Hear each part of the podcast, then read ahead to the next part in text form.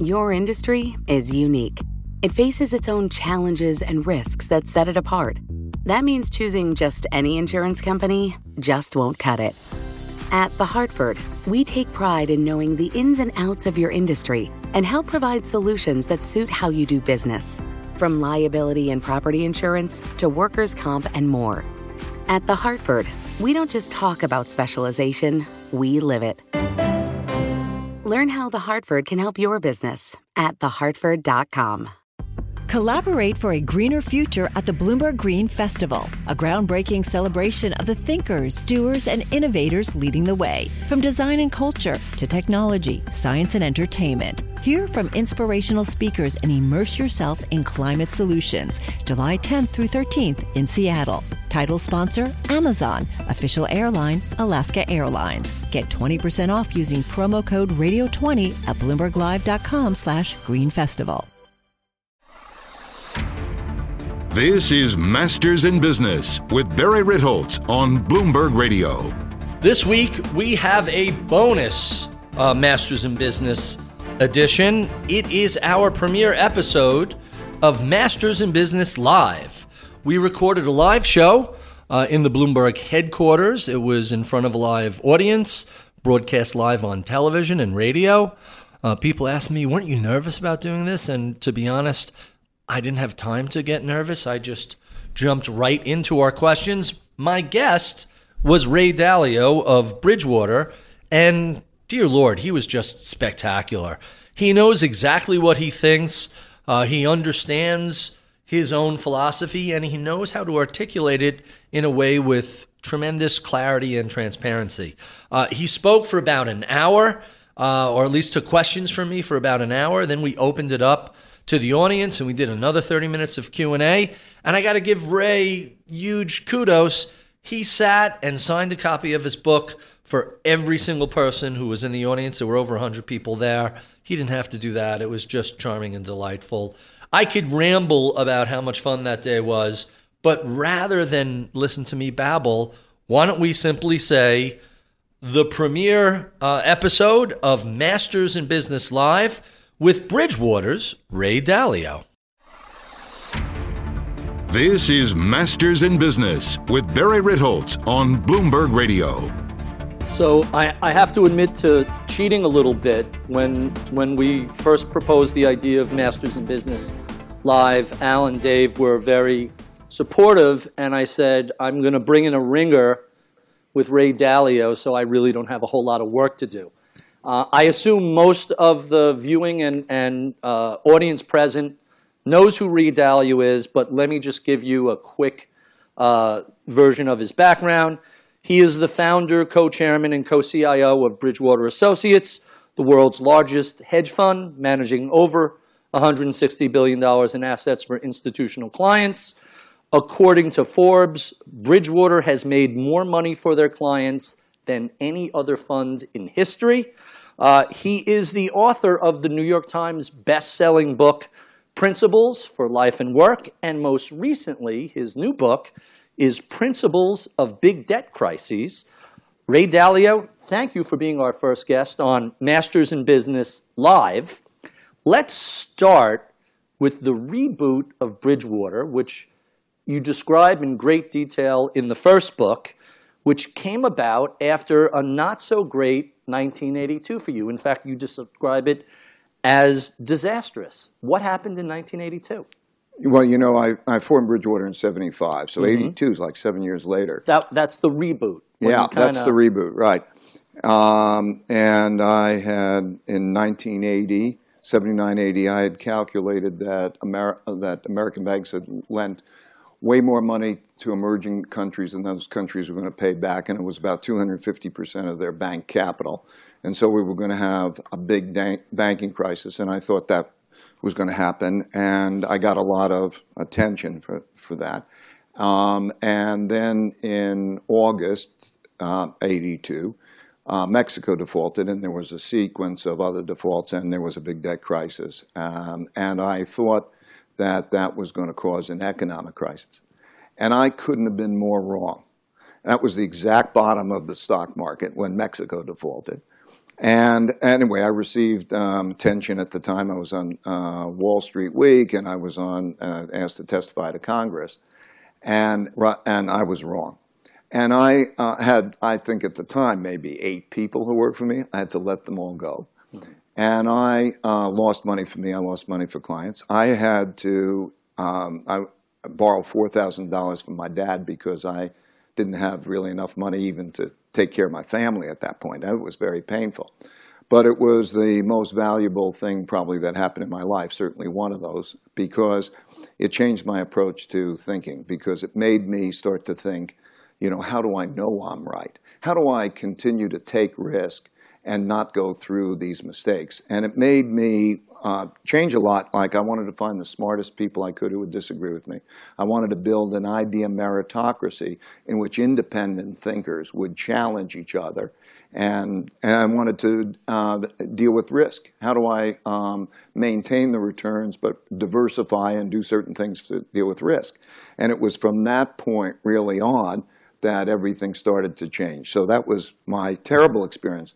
And I think that that's, by the way, one of those lessons. Like there was a book that my son uh, gave me in 2014, uh, Joseph Campbell, Hero of a Thousand Faces, and he describes about how that crashing occurs and that uh, changes. Do you have a metamorphosis? So the whole approach to learning from mistakes and painful mistakes and making the most out of them and writing principles down um, in other words, recipes for how do you deal with the circumstances. Learn the lesson, write those principles down. This is the thing that I would recommend to you know everybody. Write them down. And I learned also that by being able to write them down clearly enough, that they could be expressed in what were then called equations or now algorithms mm-hmm. that allowed me to make decisions and us to make decisions in a, in, in a very powerful way. So that experience was really the turning point. And that's very abstract. I want to describe some of the ideas and products that came out of that post 82. You describe in your early um, history some of the products that you had a role in the creation of. TIPS, the inflation protected treasury bonds, the US dollar futures index, the entire concept of risk parity. You're very humble in saying you had only a little bit to do with the Chinese stock market creation, but I know you consulted with very senior people there and helped that come about. And what I think is the least known thing about you, but the most fascinating, you helped to engineer chicken McNuggets. Explain that to us because it's absolutely intriguing. Well, I, I traded commodities then, back then. I mean, that was my big thing. And I really uh, learned, you know, uh, how to make chicken and how much feed, what, what a, a chick cost, um, how uh, soybeans were grown, how they competed with cotton and corn, and that whole mechanics. I like that whole mechanical thing. Um, and at the time, that uh, and, and McDonald's was a client of mine at the time, and they wanted to uh, uh come out with this chicken McNuggets but it was very volatile. Prices were volatile at the time, and they were worried about um, whether they can get stable menu prices or they would have the volatility and that'd be disrupted. Um, and I had a chicken processing uh, producer, was I think the largest at the time, and a client. And I could engineer um, the ability to lock in the feed prices because basically the cost of a chick is not much relative to the cost of the feed, and you have futures contracts on that.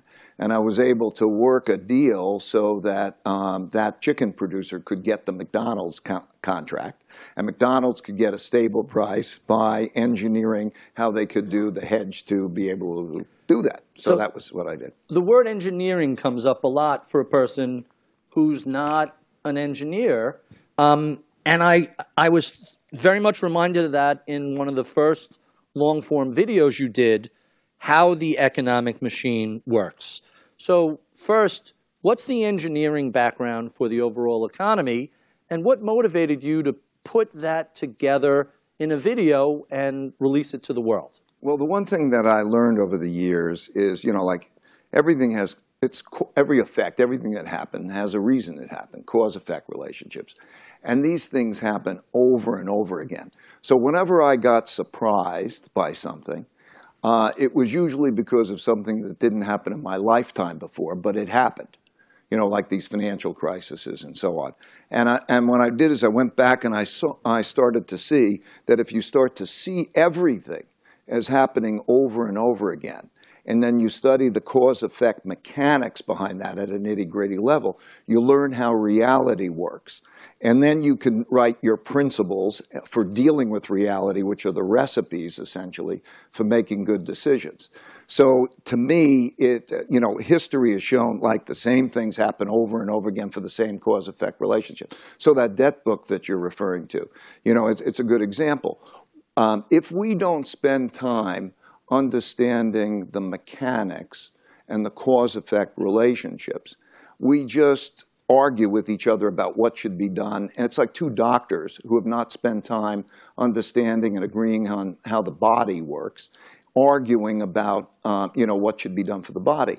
And so the reason I did that uh, video, how the economic machine works, and the reason that I did the book, and the reason that I wrote Principles, is to, to put on the table what I think that those cause-effect relationships are so we can understand the timeless and universal mechanics behind it. And that's been invaluable to me because once I understand that mechanics and we could test it, we could test it in all time frames, we could test it in all countries, and we could understand it, and then with that framework, we know how to deal with it. And but nowadays, being able to deal with it with algorithms and technology means you can deal with it all over the world, and it's been a powerful force. So it's evolved from those experiences. Like I remember the first time I was clerking on the floor of the New York Stock Exchange um, in 1971. Um, I was just between college and uh, going to business school, and uh, the stock and uh, we have a dollar crisis. We can't pay for um, our goods in Europe. Nobody's accepting dollars, and um, on uh, August 15th, uh, Richard Nixon gets on the television and he basically says we're severing the connection between dollar and gold. Back then, uh, money was like a check. I mean, check in a checkbook has no value.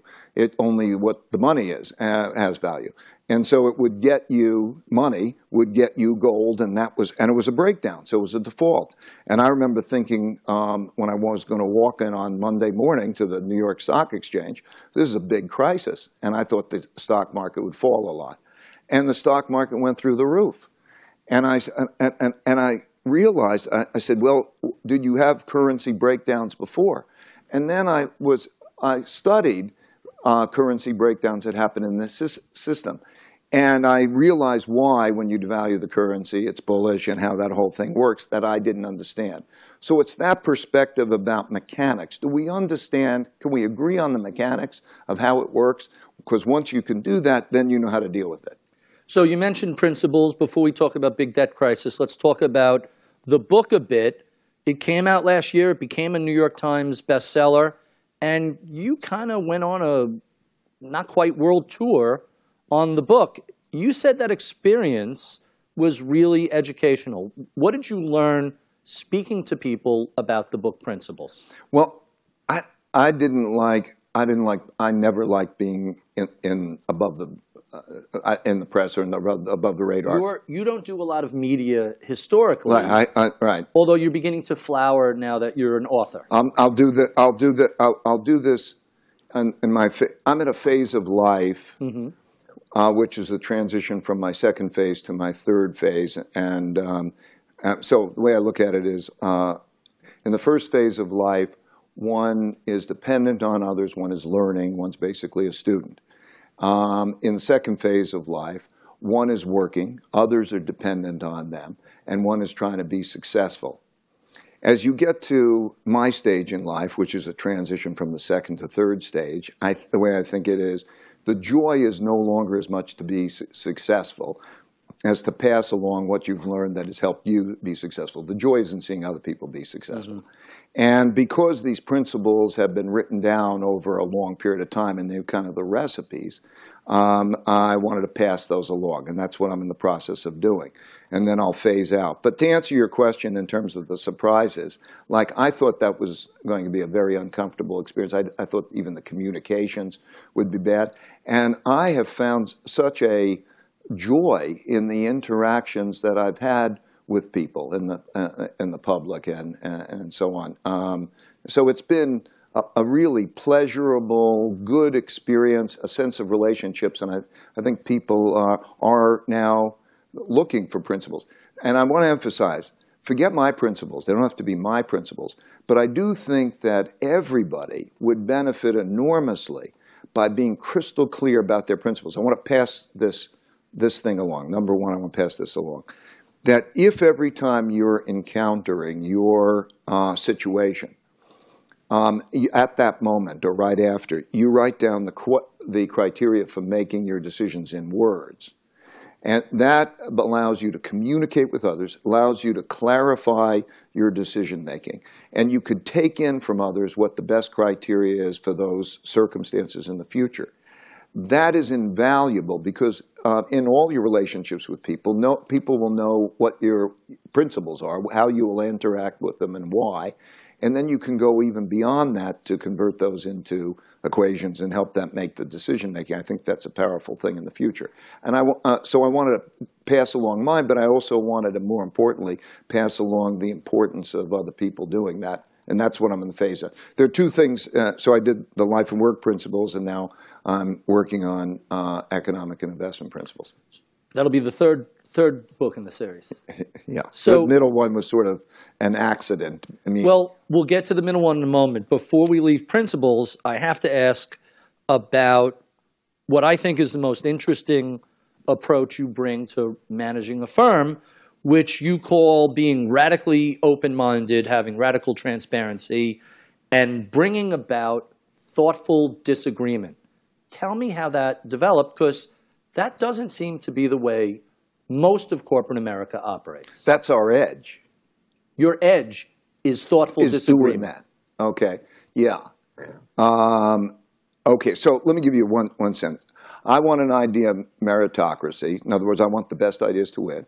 As opposed to where it comes from. I, right. I don't have to be. The, it doesn't have to come from me. I just want the best decisions to be made.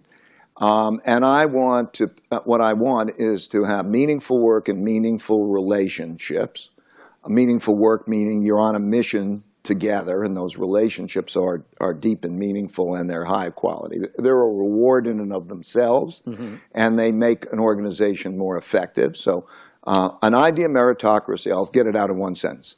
An idea meritocracy in which the goals are meaningful work and meaningful relationships through radical truthfulness and radical transparency.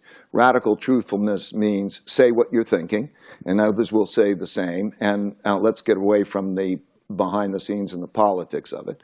And the radical transparency means most people can see most everything so that they can form the opinions of what's going on themselves, independent thinking.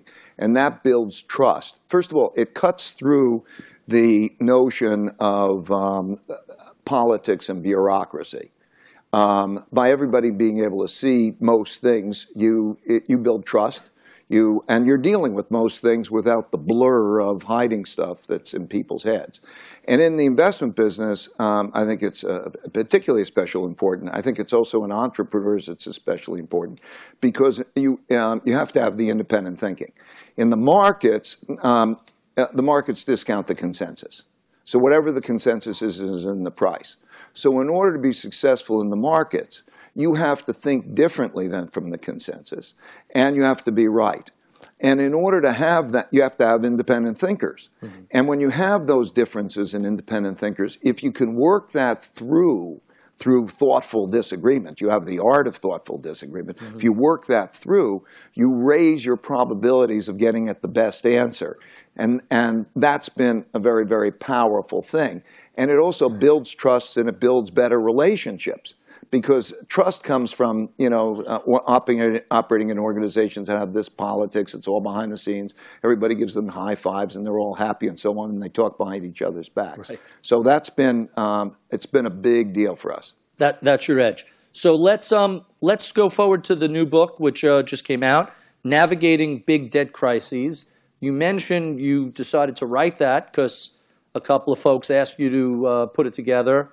Ben Bernanke, Tim Geithner, other people. I, I really like the way the book is assembled. It's broken into three parts. The template for what the big debt cycles look like. Then you use three detailed cases, the Great Financial Crisis, the Great Depression, and the Weimar Republic. And then you, you put together 48 case studies from the past century. So let, let's start with the first one, the template.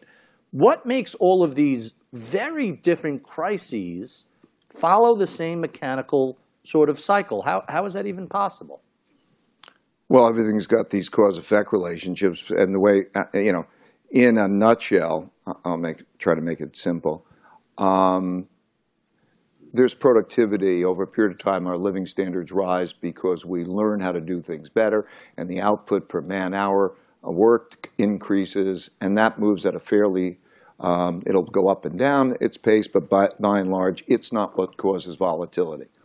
And around that, we have two debt cycles. We have a short-term debt cycle, which we understand because that's the business cycle. You know, you're in a recession, central banks ease monetary policy, they change the um, relationship between short-term interest rates, long-term interest rates, asset prices, put liquidity in, and then um, you have debt growth. De credit is spending power. Mm-hmm. So when you extend credit, you are extending um, uh, spending power, and when and that's good for the economy when that credit can be paid back. And what it does, of course, is it pushes asset prices up while levels of debt continue to increase. And at that part of the cycle, people and everybody is sort of cons um, conservative about that, and it pays back. But asset prices when, when rise. you say pay back, you mean the borrowers have the ability to service that debt even as asset prices rise. That's right. And everybody wins, and that's good credit growth, and it's a wonderful thing. Um, then as you get later in the cycle, it's a very self-reinforcing cycle because as asset prices go up, you have more collateral, people are more confident, they believe asset prices will continue to rise, they become a little bit less careful in terms of that kind of lending. They extrapolate the, that into the future. And then, um, and of course, as um, then there's the shadow banking system. Mm. There's always a shadow banking system. Really, not just 08, 09. That's oh, always no, existed. all the time. There's always a shadow banking system. There's a shadow banking system now. Um, in other words, there's a banks, and they're re regulated and controlled within their parameters. And then outside of those banks are other kind of new forms of lending and capital markets and, and so on, or it could be online, it could be different forms. And the, there's a pressure to develop that outside of the system's shadow banking because the more regulated, more controlled one doesn't make as much money and so on. And so by being at the periphery, you can use higher amounts of leverage, you can uh, do certain things, and so that grows. So you develop this shadow banking system, which is not regulated, and also investors want to go to because they'll give you a bit higher return.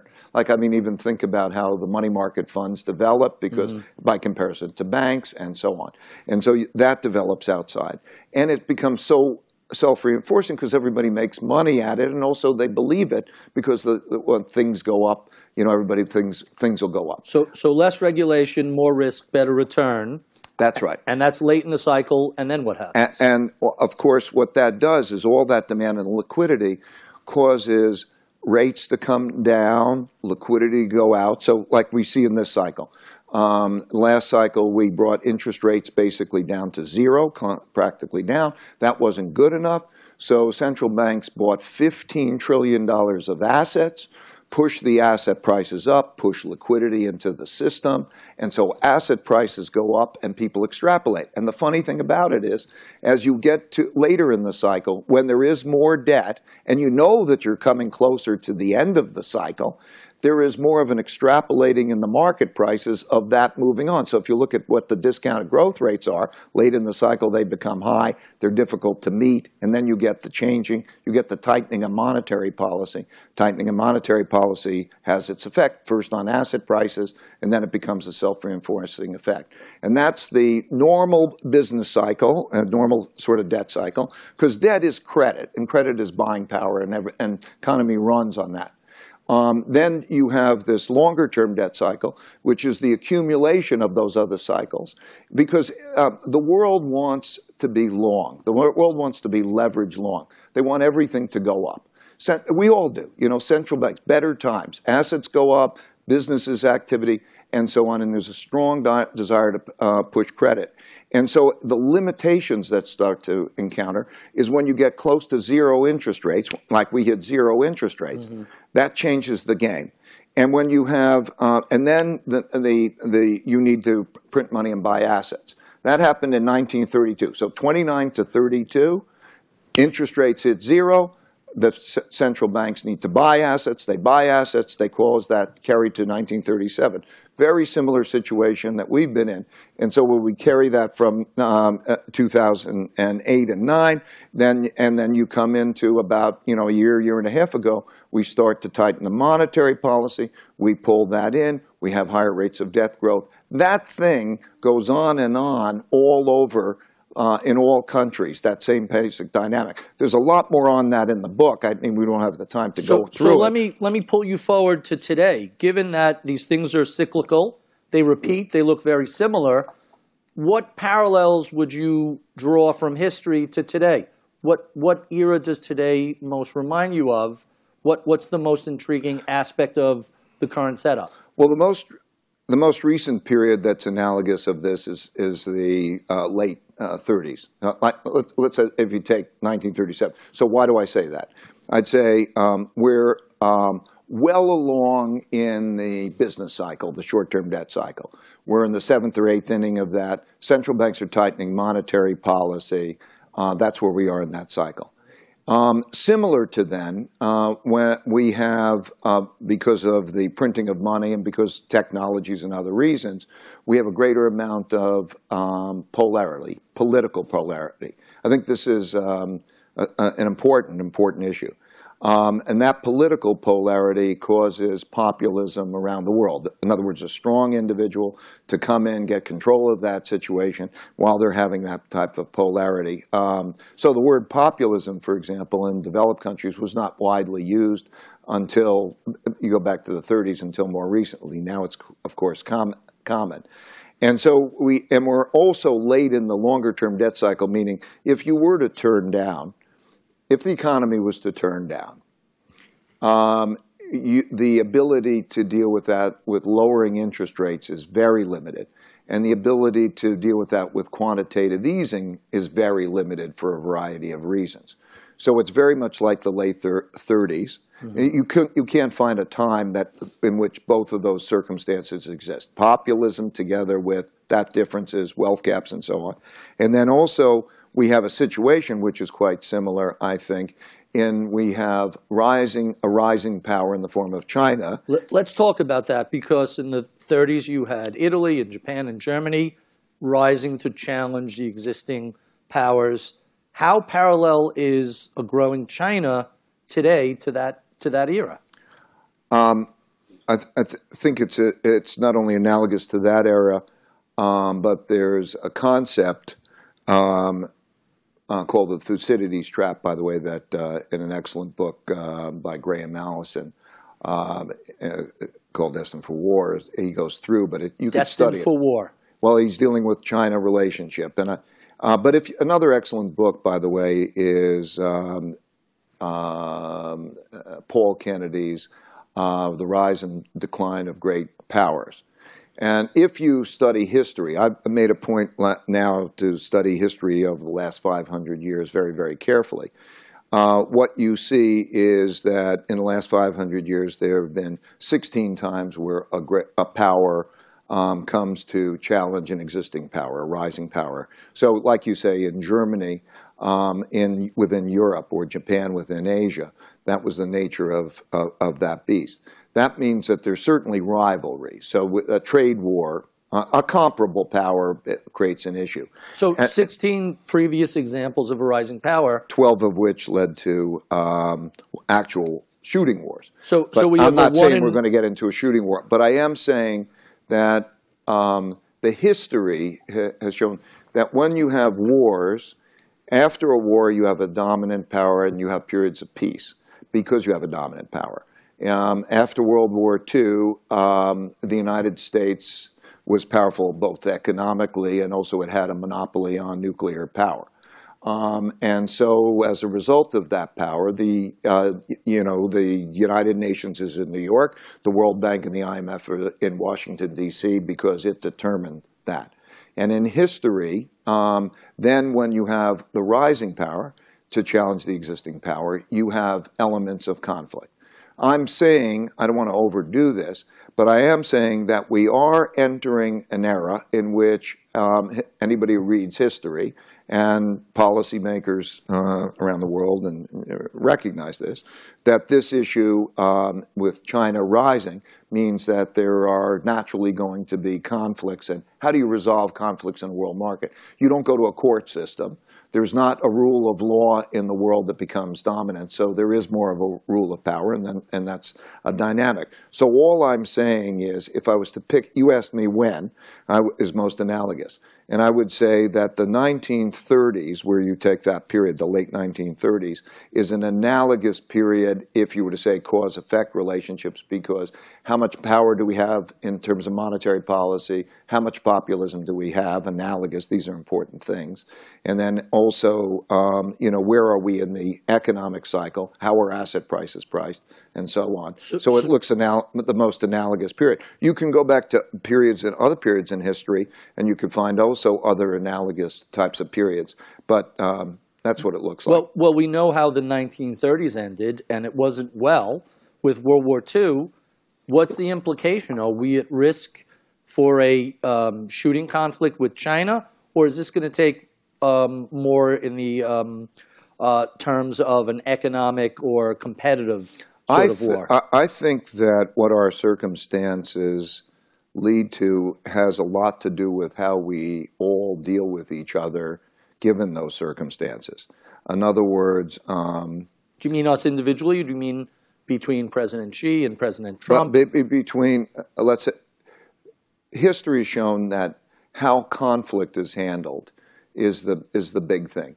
Um, so uh, there's a tendency of polarity to cause greater conflict, and then hard times to cause even worse conflict. In in those cases, um, you you even had in in in Germany and Italy, uh, Japan um, and Spain, you had four democracies that chose to be uh, autocracies mm-hmm. Um, because of the would somebody get control of the situation because it was fairly the, the, chaos of the conflict it became worse.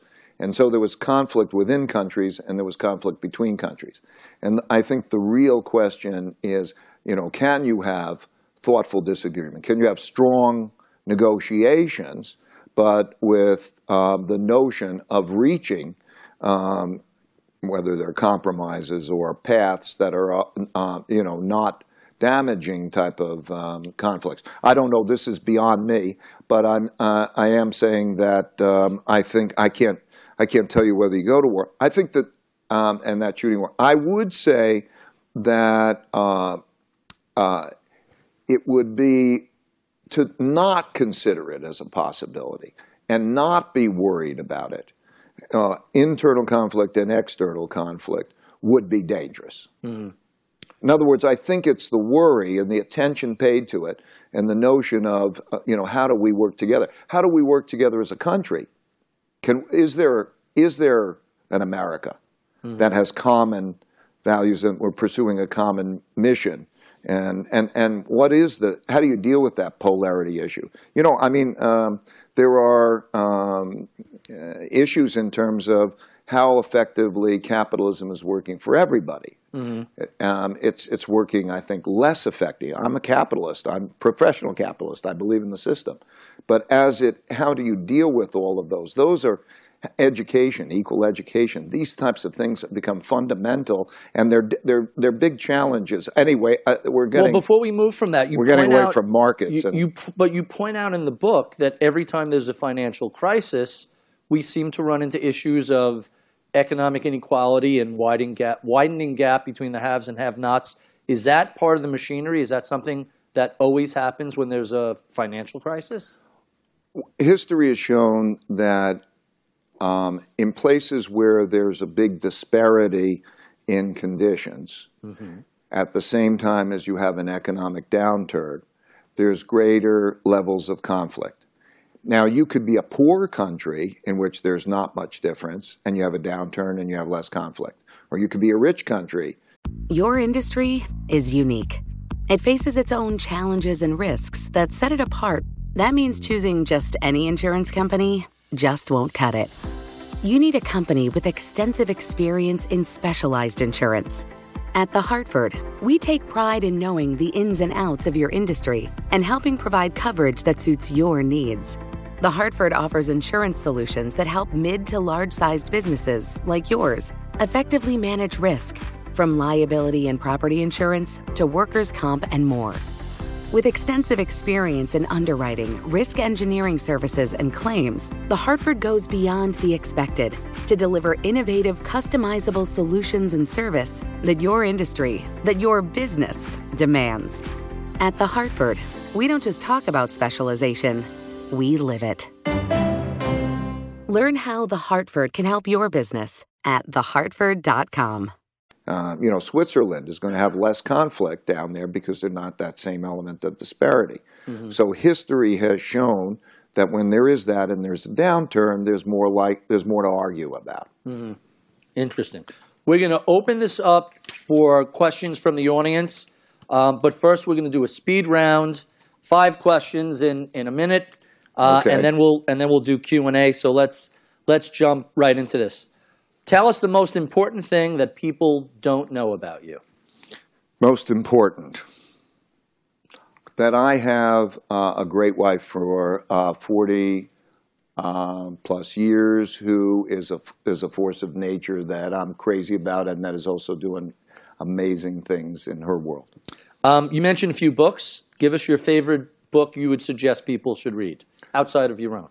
Uh, I would I would say lessons from history. It's 104 pages. Um, Will, Will Durant is that? The Durants wrote that, who are the great, one of the, probably the greatest historians. Wrote 5,000 years of five. They distilled it down into 104 pages. F- fabulous. I would say Hero of a Thousand Faces, the, the life cycles, which is great. And I particularly, Campbell. Joseph Campbell. And then I would particularly say that now they should read, uh, which I think is a masterpiece, Paul Kennedy's The Rise and Decline of Great Powers. So we have some millennials in the room. If a millennial came up to you and said they were interested in a career in finance, what sort of advice would you give them? Well, let's see. I think the the most important thing is, as you're young, is to realize that your success comes from knowing how to deal with your not knowing more than it comes from anything you know. So how to be open-minded, how to take in the best of the around there. Don't think that you're, be humble, take in the best, know how to deal with not knowing, and then you'll be more successful. And um, what is your favorite philanthropic focus these days? Um, for me personally, it's uh, two things: um, ocean exploration and um, um, um, particularly microfinance.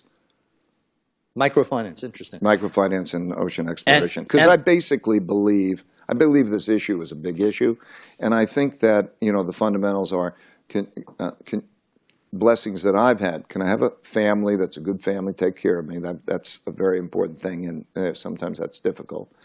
Um, education. I was able to go to a good public school. You know, can you have good public education? And then a few bucks to uh, get you going in terms of being able to make decisions. I see on, on microfinance, I'm a supporter of Grameen America from, from the beginning. Uh, for every dollar that I give to that, um, there's $12 in lending that gets paid back in the uh, in, uh, in, the first 10 years, and it just keeps going round and round, and it becomes self-financing. So I think that's um, an important area. And then I, am uh, you know, thrilled about ocean exploration because I think it's our biggest asset, and it's and it's thrilling. And my final question: What do you know about the world of investing today? You wish you knew 40 plus years ago when you were beginning. Um, I guess it would be the same thing, which is I wish I knew how to deal with my not knowing, how to how to bring in the best, how to deal with that thoughtful disagreement, to be radically open minded, to be um, audacious in going after my goals, to try to do great things, but to know that I could change my risk return ratio by being able to raise my confidence by the art of thoughtful disagreement and to diversify effectively my bets so that I could uh, not have anyone that dominates my returns and uh, you know to place those bets with uh, both aggressiveness and humility. All right, so let's open this up to the audience. I know there's a couple of handheld mics running around. Uh, what questions do we have from the audience anywhere? Right over here uh, on the corner. I told you there was a plant. I'm not a plant, but I've always wanted to ask you this. Um, thank you for thank you for this, by the way, Ray. This has been great. Um, you've been one of the most successful funds ever, maybe the most successful. A lot of funds that have had success have eventually either kicked out their investors and run house money, or have drastically limited how much outside capital they'd taken, or had become family offices through the years. Uh, is that something that you ever considered, and why? Have you completely gone the other way and grown the firm, um, given how successful you've been? Um, Good question. we're, we're, we're, we're, there's alpha, there's alpha, and there's beta. So I'm, this is going to probably be yeah, a little bit of a technical uh, answer to your question first, but um, an al- uh, beta, which is what is your strategic asset allocation mix, your timeless and universal. Um, there's a lot of liquidity, a lot of capacity, and uh, so th- those are the only accounts we've taken. Alpha, we have capped our alpha. We, uh, I, don't think, you know, we, we just don't take in uh, new money. That is capped.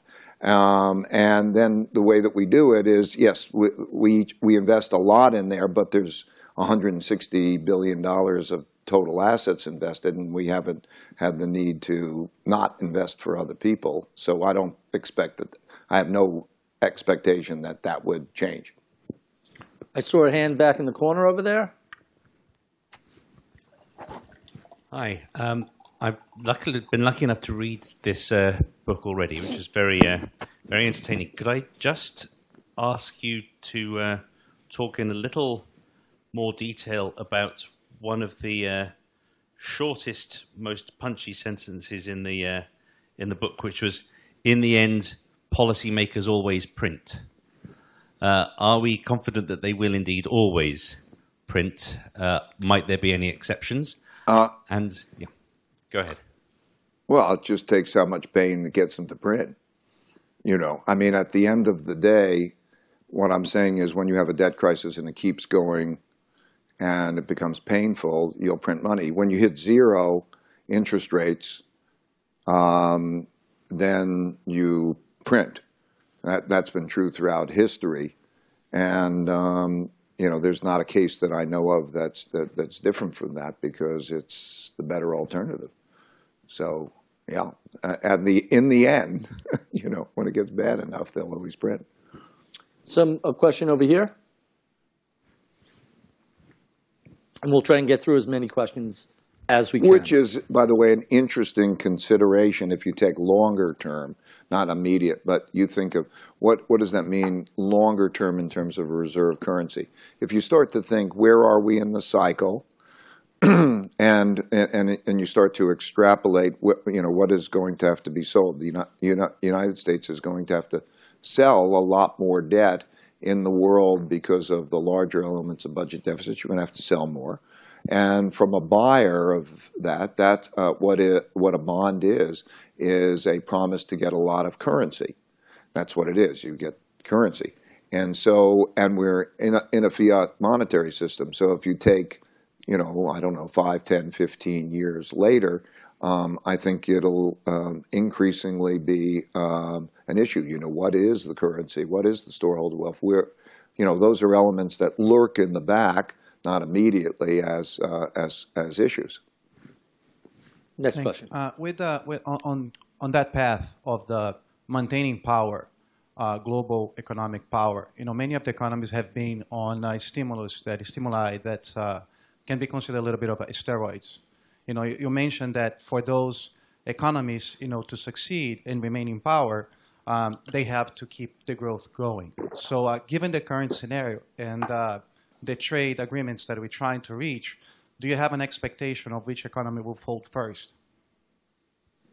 Um, you, I don't have it, and I think that Europe is um, is an area of conflict, and there are issues that exist within Europe, but they're, you know. Um, so I, I don't know that I have. Uh, I would say when we have the downturn, uh, it'll be a uh, an issue of, you know, continuity, cohesiveness. I think Europe will have a greater amount of challenge because they don't have a common fiscal policy. They don't have unity within the countries, they don't have unity between the countries, and they have big structural issues. Um, so I would say that Europe probably would be the most strained. I saw a hand back over there. Hi, Tanner Veen from Princeton Global Partners. Question is, in the long term, what do you think the U.S. market will be? In what? In the long term, U.S. markets, where do you see them going? Um, I think U.S. market. You mean in terms of size or valuation, or? In terms of performance. I think that uh, we're closer. We're not we're long term, Uh, well, let's say five or 10 years, I think we have squeezed a lot out of the U.S. market. I think we're in an environment that we are going to have low returns going forward for um, a very, very long time. Because um, if you look at um, returns, there's the present value effect of uh, lowering interest rates and putting liquidity into the system, and that has largely run its course. And all assets compete with each other, so you can almost look at the yields of those assets. What's the yield on cash? The yield on cash, the yield on bonds, and then assets, um, equities, and so on, the risk premiums of each of those, and then that carries through to private equity, carries through to real estate, and so on. And because so much money has come out and interest rates were squeezed, we've brought asset prices up to very high levels, Um, in uh, um, a historic context, but not relative to cash. They haven't gone to such extraordinarily high levels. Um, and now in that tightening, as we're raising cash rates, and the spreads between short-term interest rates and uh, the longer-term expected returns get squeezed, that also squeezes those returns. So when you're at almost a zero interest rate, low in the United States, a zero interest rate in Europe, and a zero interest rate in uh, Japan, which are the main reserve currencies, and that that has all been supported by um, quantitative easing beyond that, I think we've squeezed out a lot of assets. I think the world, by and large, is leverage long, um, meaning um, assets, let's say, uh, the buying of debt, corporate debt. Uh, one of the biggest um, sources of um, returns on assets was the fact that the interest rate was low relative to the return on equity. And so there's been a lot of buybacks, a lot of mergers and acquisition, in other words, by companies buying companies and and bidding that up, and that's been a factor. And that's also. Um, then you had the tax boost, because if you lower corporate tax rates, uh, companies are worth more. All of those things have pushed those asset prices up to levels where it's difficult to see how you can squeeze that with. And so you can't get the rate structure down much, and which is the wind to the back, and you can't. Uh, so all of that means I think you've squeezed out a lot. So so going forward from here, if you're an investor, does that mean you just have to prepare for um, lower expected returns in the future, or is there a place where you can hide? No, I think you- Like crypto. Um, I think, uh, uh, if you're an average investor, I think that you, there again, there's alpha and there's beta. Um, you have to prepare for lower expected returns in the future. Uh, because if you take all these obligations, I'm talking to some extent about the debt obligations, but there are unfunded pension mm-hmm. obligations. There are also healthcare obligations. There's a lot of obligations. And, um, essentially, a lower real interest rate, and therefore lower asset returns, assets are held by those who are more rich relative to that. I think all of those things are going to pull that you can expect lower returns, and you can expect probably more taxes, those uh, in longer term. So that's gonna be the nature of the beast. As far as and how to deal with it, um, I think uh, most people should not be making tactical movements in and out of the markets to produce alpha. I think that's difficult. So I think that they have to know how to balance their accounts. That's why when I refer to what we call all weather, what's risk parity, how do you balance those things? Ba- you have to have a balanced portfolio unless you're going to be able to, you know, concentration is a risky thing. And then, or you have to be able to time markets.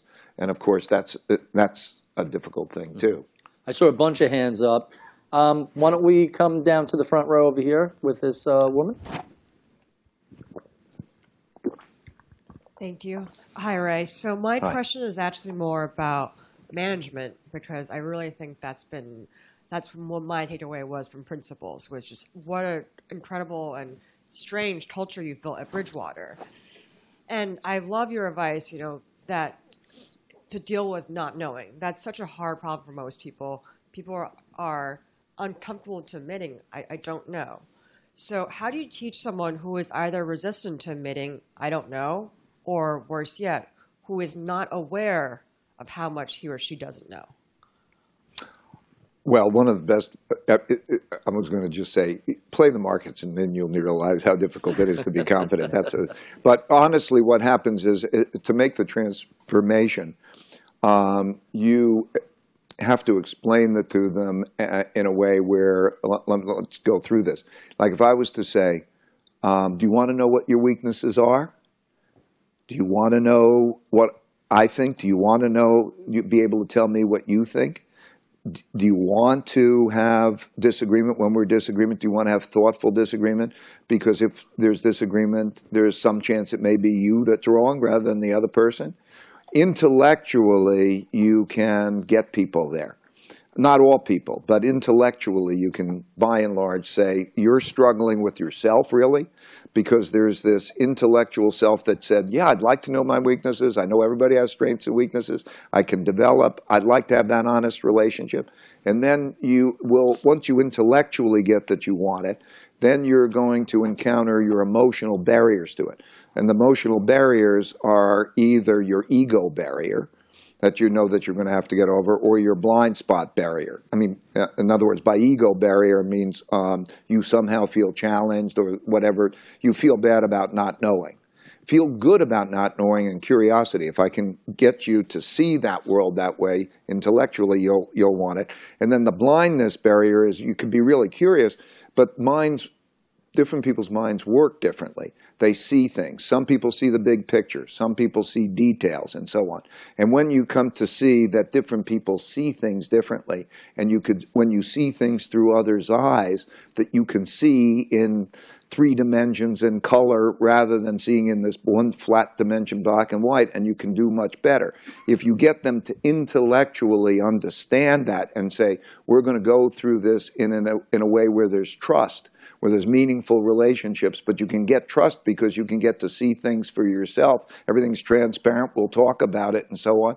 Then you get people to want to be that way. But they have to start to realize intellectually that it's really a good way of being. It builds better work results, it builds better relationships, and that's a tremendous power to get to the right answer and also get the rewards of good work and good relationships. They have to go through that, and then they have to go through the experience. And then when you take them through the experiences, you have to help them through that experiences because some of that is different. Different. I think it's also how we teach kids and we teach our in our own environment that you know, oh, did you get the great grade in the in there? And it's all kind of, do you know? And the life is not like this. Life, when you leave school, is not like, did you get the great grade? Life starts succeeding when you start to fail. When, and okay, and, and then it's the learning that comes from those failures that produces it. So I think that whole intellectually getting that being that way is healthy in all of those respects. And then once you have that in their mind and they experience it, you help them through that. Then they know they're experiencing it, and that's what works for us to help people make that transition. Thank you. Uh, how about right over here? Uh, other way. This way? Up. got it. Uh, hi, Ray. Uh, one of my favorite shows is this show called Billions, and some people have said that the character Bobby Axelrod in his office is somewhat based on you. Have you ever seen the show? Is there any truth to that, or what do you think of that? I, I, I have no. You, you speak to those guys. I have no idea whether it's true. I, I, um, I watched three episodes out of curiosity. Um, I thought it was entertaining, and then I, you know, just didn't have the chance to pursue it. So I don't have much to add. You got to ask the, got the writers. accidentally read the book that you talk about Paul, uh, Paul Kennedy, the book that I accidentally read that book. One of that book, the message I take from that book is that every great power is because they are over leveraged. They borrow too much debt. The message, one of the messages from, from the book is now the U.S. really looks like our deficit is getting bigger and bigger. Do you see where we are? That's where we're going, and then what's the implication to the currency of the U.S. dollar? So in the Paul Kennedy book, overleveraged is the U.S. overleveraged relative to historical companies. Yeah. So there are a number of lessons. One of those is, um, and it could take the, the arc, by the way, typically is 200 years, 250 years, so the arc is quite long. Um, and it, by the way, it starts off with technological advances that raises GDP and then makes them very competitive in the world markets, like um, the Dutch was the reserve currency before the British Empire and ours. And then what happens is later in the cycle, there is that desire to push it and leverage. Um, usually, it's a matter of they they become global. They have global trade routes. When they travel around, they're carrying their currency. Then people then use that currency. That's what they pay in. That's what they lend in. Um, uh, um, Holland, essentially Amsterdam, uh, became half of world trade at that time, and it became very rich because of those things. And they, the world uh, used that reserve currency, so there was borrowing and lending. And then the cycle goes that, of course, when you have a reserve currency, others want to save in it because what the choice is their local currency and so on, and they, they believe that that's the thing to save in. And when they're saving in it, that means that there's borrowing in it by that country, and they usually overextend. And as a result of overextending, they make the they get the debt problems that you're dealing with, and then it becomes a challenge. I think the United States is following that kind of an arc, and we are overextending, and that we're operating in this world reserve currency, uh, uh, fiat currency type of system. And so, if you were to take, you know, let's say years in the future, I think that the role of the U.S. dollar will diminish, that, and the returns on U.S. dollars will U.S. dollar denominated debt. I think will uh, suffer for the reasons that we're talking about here, and then I think then you'll see the emergence of other currencies. What those currencies will be exactly, how that'll work, is an interesting question. Um, so I, that's a, too big of a topic to get into in answering your uh, in this brief couple of minutes. But I would say that that becomes an issue, and that probably over the next five and ten years, we're going to see that play more of a role. Ray, Ray given in Kennedy's book, each of the great powers became global powers by expanding beyond their borders. What do you make of the current deglobalization that seems to be taking place in the United States, in the UK, and elsewhere? Well, I think we're t- you're talking about there are two different things. In those cases, there wasn't so much the globalization, there was the globalization of those countries. Right. Just like the globalization of China. Mm. We're now seeing the One Belt, One Road. Right. We're seeing investments all around the world. That's, that's carrying that forward. With that, you will see more lending in uh, renminbi. You will see uh, more Chinese banks in the world and so on and so forth, and that will expand. Very, very analogous. Regarding globalization, which is the idea of producing it one place and selling it someplace else in the most efficient way, as if there's not much trade barriers so that you can do that, or the globalization of capital markets, the free flow of money into and out of countries, and all of that.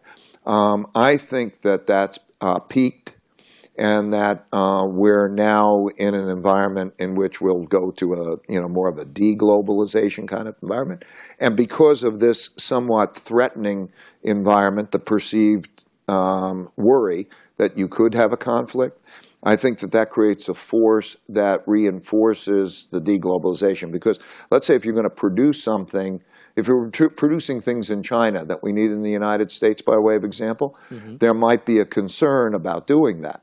So if you're producing PCs, you might say, and I need PCs here, there might be a pressure to go deglobalization that sort of feeds on itself. I think that we're seeing those kinds of pressures. I think the same thing is true that, that could happen with capital flows. Um, you know, if um, Chinese investors are more concerned that you could have a conflict, there could be more sanctions of investments in the United States, so they're less inclined to invest in the United States and so on. So those issues, I think, um, I think we're more moving more toward uh, deglobalization and almost independent self-sufficiency is probably the more the direction. And we have time for one last question. Let's go right over here. Uh, I have two questions regarding China. The first one is where do you see China's debt situation today? And the second being, given that China has started to increase the amount of stimulus, is that an area that you would potentially increase an investment in in this uh, at this point in time? Uh, like I said, applying the template to China, um, Ch- Chinese debt is mostly in their local currency. The amount of foreign currency denominated debt for China is very small. Okay, so now you're dealing mostly with an internal issue and also the lenders to China are within uh, their system. And the, like I said, the capacity to um, handle a debt crisis by spreading it out in one way or another um, is quite large. Um, they have the expertise uh, to know how to do that, to do that spreading it out. So uh, um, I think that when you look at debt cycles, uh, there been four cases in which I know the United States defaulted had major debt crises. I won't rattle them all off, and that they were able to be managed. The lesson I gave, for example, of the 2000, excuse me, the um, 1980-82 debt crisis that I was so wrong about was the ability to spread that out and lower interest rates at the same time. China has that ability. I think everybody's focused in on that and, and too focused in on that, and they're not focused in on their productivity growth and how they're making changes in terms of that productivity growth. I think, um, you know, like a, a bad year of growth um, will be probably twice as good as a good year of growth from us in terms of that that whole productivity thing.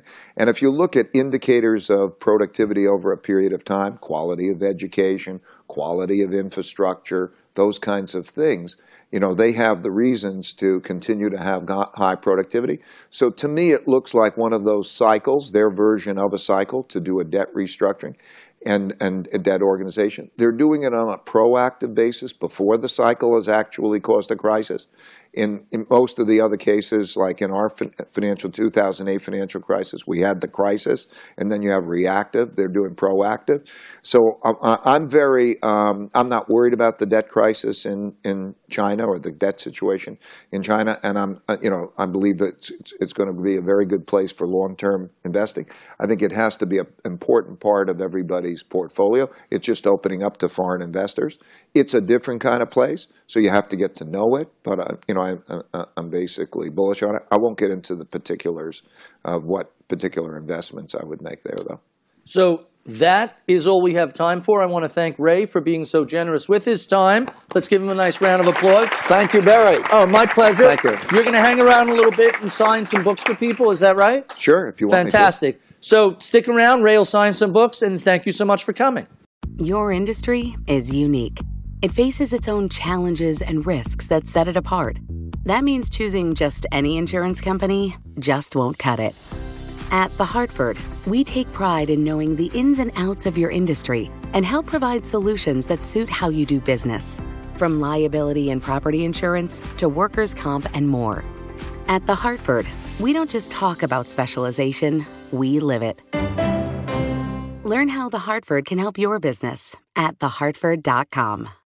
Collaborate for a greener future at the Bloomberg Green Festival, a groundbreaking celebration of the thinkers, doers, and innovators leading the way. From design and culture to technology, science, and entertainment. Hear from inspirational speakers and immerse yourself in climate solutions. July 10th through 13th in Seattle. Title sponsor Amazon. Official airline Alaska Airlines. Get 20% off using promo code Radio20 at BloombergLive.com slash Green Festival.